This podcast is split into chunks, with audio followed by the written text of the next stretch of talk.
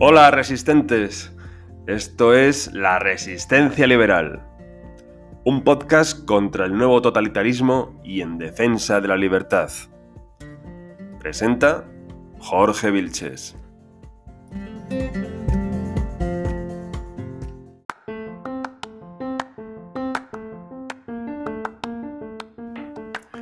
Muy buenas resistentes.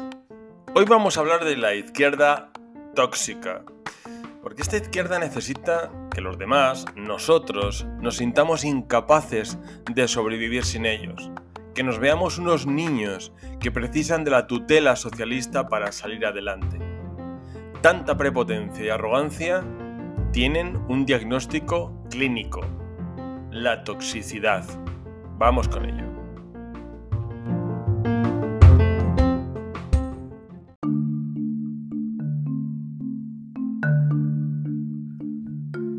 Cada día estoy más convencido de que para analizar a la izquierda española y a la UOC en general, es necesario echar mano de los conceptos de la psicología clínica. No digo que estén locos, término que ya no se utiliza, sino que es útil para comprender su comportamiento. Ya se hizo hace 100 años, cuando se empezó a estudiar la psicología de las masas. Nuestra izquierda, ese magma que engloba el sanchismo y el podemismo, reúne las características de las personas tóxicas.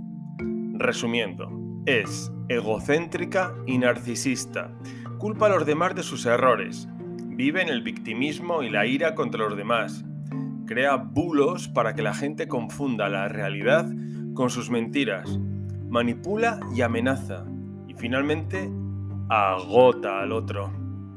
La izquierda es especialista en dejarnos exhaustos, nos obliga a atender sus exigencias, a escuchar y pagar su ingeniería social, al tiempo que nos quiere hacer sentir culpables de ser diferentes. Agota nuestra vitalidad y optimismo, mientras nos insulta o presiona. Esta izquierda se empeña en someternos a su control para que seamos dependientes del Estado. Hasta Pedro Sánchez lo ha confesado en el Senado hace muy poco tiempo. Cito textualmente, es peligroso decir a la gente que el dinero está mejor en su bolsillo. Esto dijo Pedro Sánchez, porque quieren gente sumisa que acepte su inferioridad frente a la superioridad del izquierdista con la manija del Estado en su poder. Esta izquierda necesita que los demás nos sintamos incapaces de sobrevivir en ellos, que nos veamos unos niños que precisan de la tutela socialista para salir adelante. Tanta prepotencia y arrogancia tienen un diagnóstico clínico. La toxicidad. Apliquemos el esquema. Todo lo hace bien Sánchez, según él, y cuando algo sale mal es culpa de la guerra de Putin, de la derecha española y de los poderes ocultos que la apoyan. El presidente se hace la víctima al tiempo que llena de insultos a la oposición para hacerla sentir inferior, fuera de lugar, ridícula. Por eso Sánchez solo goza, como se ve en su rostro cuando habla, al soltar improperios al líder de la oposición, justo a aquellos que minan su autoestima. Solo le falta llamar feo al líder de la oposición y soltar que se arregle porque no puede salir a la calle así vestido. Su discurso se distribuye entre el autobombo por egocentrismo, los insultos a los que no son el mismo y las mentiras que encajen con su relato actual. Esto lo acompaña de violencia gestual y verbal. Los gestos los hace sobre todo cuando habla a su oponente con desprecios ostensibles, destilando una violencia inconsciente. Es el momento en el que busca con la mirada a su tropa para que ría la vejación. Pedro Sánchez es la encarnación de la izquierda que sufrimos. No hay otra con la que sustituirla. De ahí su liderazgo. Ver a diputados y senadores socialistas dar un brinco en el escaño para romperse las manos a aplaudir a su jefe da vergüenza ajena. Sonroja porque es el líder tóxico, jaleado por la banda, que sigue al matón del colegio, que ríe sus abusos, sus insultos, que alimenta este remedo de bullying. El panorama es triste, donde gobierna una idea tóxica con un político que la encarna perfectamente, como es el caso de Pedro Sánchez, no crece nada salvo la crispación y la pobreza. En un país bajo la tiranía del político tóxico, tan arrogante como estéril, nadie se siente feliz a no ser que sean aquellos que disfrutan con la desgracia ajena. Los efectos psicológicos del sanchismo sobre la situación española se padecerán durante mucho tiempo, incluso cuando las urnas despidan al PSOE. Tendremos una economía hundida, un país roto, un lío de géneros, identidades y sexos, una cultura yerma, unos nacionalismos crecidos, un poder judicial violentado, un Estado colonizado, un CIS de risa, una radio televisión española de espanto, una ley de memoria democrática guerra civilista, una transición y una constitución desvalorizadas y una población descreída. A ver quién se niega entonces a la terapia. Sin embargo, la izquierda está muy nerviosa. Admite que no tiene la palabra libertad, pero lo hace con el cuajo de hablar de robo, no de pérdida. En su infinita arrogancia, esta izquierda cree que las palabras son suyas, como la democracia o el derecho a gobernar porque sí, y que la derecha se las roba. No hay un ápice de autocrítica, como siempre, ni asiento en la realidad. Palabras no se roban, uno se las gana o las pierde. Si la izquierda hoy se identifica con la ingeniería social, las prohibiciones, las reglamentaciones, las multas y la cultura de la cancelación, incluso el bullying político, es imposible asociarla a la palabra libertad. Si se empeñan en corregir a la gente en su forma de ser, estar y pensar, en qué debe comer, cómo debe hablar o relacionarse, es normal que la palabra libertad se aleje de la izquierda. Si esa izquierda que escribe siempre los mismos libros y las mismas columnas, atada a latiguillos enmohecidos, respetara la libertad, no blanquearía el terrorismo de ETA, ni aplaudiría dictaduras infames o elevaría los altares a conocidos genocidas bendecidos porque tenían buenas intenciones en su afán progresista. La libertad para la izquierda es que nos ajustemos al modelo que quiere imponer para realizar su utopía armónica y colectivista, esa del no tendrás nada y serás feliz. Ser libre para esta izquierda es combatir el mercado, abrazar la religión ecologista e identificarse con algún colectivo de índole sexual o de género. El resto queda excluido. Es más, si uno afirma su autonomía para decidir quién es, o cómo hablar, vivir, pensar y enriquecerse, es un individualista peligroso, un egoísta al que hay que excluir. Esta izquierda arrogante considera que la libertad es un atributo de los colectivos, no de las personas. Esto es una trampa, porque el bien general, el del colectivo, lo define la izquierda. Así solo es política para la libertad aquella que prohíbe las acciones del libre mercado y protege a los colectivos de género o de sexualidad en contra de lo supuestamente establecido. El resto, el resto es facherío infame. Todo es un relato conspiranoico. Nadie ha establecido un comportamiento estándar y obligatorio. No hay un señor con puro, machirulo y de misa de doce que diseñe la sociedad y la moral como si fuera un videojuego. A esta izquierda no le entra en la cabeza que cada uno hace lo que quiere y puede, y que el gobierno y las leyes deben estar solo para garantizar la libertad, no para imponer dislates utópicos.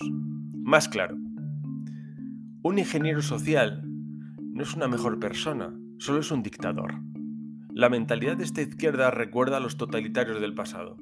Dicen amar a la sociedad y a la gente, pero no les gusta la sociedad ni la gente. Y por eso quieren excluir a los otros y obligar a la transformación de todo. Su relación con el resto es la propia de los maltratadores. Te voy a cambiar para que seas decente. La soberbia con la que se atribuyen la cultura y la inteligencia es también digna de estudio de psicología social. En su simplismo, tienen una visión dicotómica de la vida, lo bueno y lo malo. La izquierda son la rosa y el, cable, el clavel que abren la muralla, lo bonito, joven y esperanzador, lo oculto y lo inteligente. Y la derecha es el cardo borriquero, lo feo, viejo y desechable, la ignorancia y la burricie. En su pensamiento no hay términos medios ni matices, lo que es una, es una demostración de fanatismo, no de cultura ni de inteligencia. Verás el día que esa misma izquierda, que llora por las esquinas del rencor, se dé cuenta de que no solo ha perdido muchas palabras, sino el respeto de la mayoría.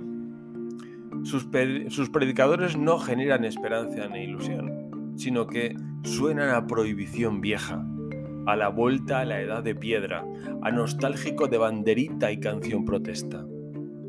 La izquierda arrogante, esta izquierda tóxica, hace mucho que dejó de ser simpática a la mayoría. La atribución de la superioridad moral, el desprecio con el que miran al resto y la cantidad de lecciones dadas, no pedidas, están en el alma del totalitario de todos los tiempos. Y la izquierda actual no iba a ser menos. No solo han perdido la palabra libertad, sino que son sus enemigos. Conservan entre ceja y ceja la máxima de Lenin. ¿Libertad? ¿Para qué? Su concepto de libertad pasa por el leninismo más rancio, que considera que la libertad llega por la igualación material impuesta por el Estado y la eliminación de las relaciones de producción del capitalismo que permiten, a su entender, la emancipación del trabajador. Ojo, esto ya lo hicieron en la Unión Soviética y en la Europa del Este, y fracasaron porque ese planteamiento aplasta la verdadera libertad. Por eso el comunismo solo se mantiene como dictadura, con cierre de fronteras y apertura de cárceles. Esta izquierda arrogante y tóxica que vive en su ecosistema de aplausos mutuos con dirigentes millonarios que saludan a la plebe desde el coche oficial o la mansión, quizá debería darse una vuelta por la realidad, bajarse del pedestal y admitir que hoy está desfasada. La izquierda ha estallado, es lógico, no tolera en ningún caso que se ponga en marcha un modelo, por tímido que sea, que ponga en cuestión el funcionamiento de lo que es la religión progresista. Es una cuestión meramente ideológica. Problema es que este gobierno de coalición progresista, el del PSOE con Podemos, cree que a mayor presión fiscal, más progreso. Claro, porque entiende por progreso una sociedad en manos de un Estado cada vez más grande, que se apropie de la riqueza particular y la distribuya a su discreción para crear personas dependientes de una subvención y unas buenas redes clientelares. No nos engañemos, a los socialistas y a los podemitas solo les interesa el gobierno para transformar el país, su mentalidad, estructura y costumbres, y establecer así las condiciones que les aseguren su continuidad en el poder. Les importa un higo que las empresas quiebren, que la inflación sea de dos dígitos o que aumente el desempleo mientras tengan un Estado recaudador que reparta el dinero con criterios propios. El argumento de la voracidad fiscal es la justicia. No cabe una falacia mayor. La izquierda cree que el cóctel de emociones y mentiras, como el quitar a los ricos para dárselo a los pobres y mantener los servicios públicos, es sinónimo de justicia. Ni siquiera esta falsedad es suficiente para justificar el latrocinio organizado y empobrecedor. Es justo, dice esta izquierda, que en tiempos de crisis paguen más quienes más tienen. Lo dicen y se quedan tan anchos, cuando en realidad todos, más ricos o más pobres, ya estamos pagando más por su incapacidad para controlar la inflación y por su negativa a bajar los impuestos al consumo para que mantengamos el nivel adquisitivo. ¿O es que pagar más por el mismo gas, electricidad o gasolina es justo? Que la única política económica de este gobierno de progreso sea apretar las tuercas fiscales es una demostración de que está agotado. Lo justo, si utilizamos bien el concepto de justicia, es que vuelvan a la vida privada todos aquellos que confunden gobernar con ordenar. Quienes por ambición personal ponen en cuestión el orden constitucional o quienes insisten en una fórmula económica que nos empobrece a todos. No es de justicia que una sociedad aguante un ejecutivo negligente y arrogante, tan inepto que ni siquiera sabe emplear el dinero que viene de Europa. Estamos con el año muy avanzado, este año de 2022, y resulta que el gobierno solo ha movilizado un 16% de los fondos europeos previstos para 2022. Quizá por esto los progresistas no proporcionan datos de cuánto ha llegado realmente a la economía, ya que su finalidad era reanimarla para crear empleo y mantener la actividad. Esta incapacidad sí es injusta. Ahora bien, la justicia de la izquierda cambia si los equilibrios para mantener la mayoría parlamentaria que sostiene a su sanchidad, a Pedro Sánchez, están en peligro. Si el ministro escriba dice que hay que armonizar impuestos, esto es, eliminar la autonomía fiscal de los gobiernos regionales, salta la portavoz del gobierno sanchista para corregir la afirmación y que los nacionalistas, que son los verdaderos pilares de este gobierno, no se alteren. Resumiendo, el uso en política del concepto de justicia, tan elástico como falso, es corriente entre los populistas. No en vano el peronismo, la central lechera de todo este mamoneo, se llama justicialismo. Aquellos padres del populismo moderno mezclaron un burdo obrerismo con un patrioterismo de hojalata, de reparto de la riqueza ajena y un discurso anticapitalista, y se presentaron como la única solución porque siempre tuvieron vocación de partido único. El sanchismo, en su desesperación, se acoge a lo más casposo de ese populismo, a un discurso de enfrentamiento emocional y estéril, para distraer y seguir. Mientras, en Moncloa, Sánchez está preocupado porque ninguna cadena de televisión quiere una serie sobre su vida y milagros progresistas. Y nosotros, la gente, dándole vueltas a cómo pagar las facturas. ¡Qué diferencia!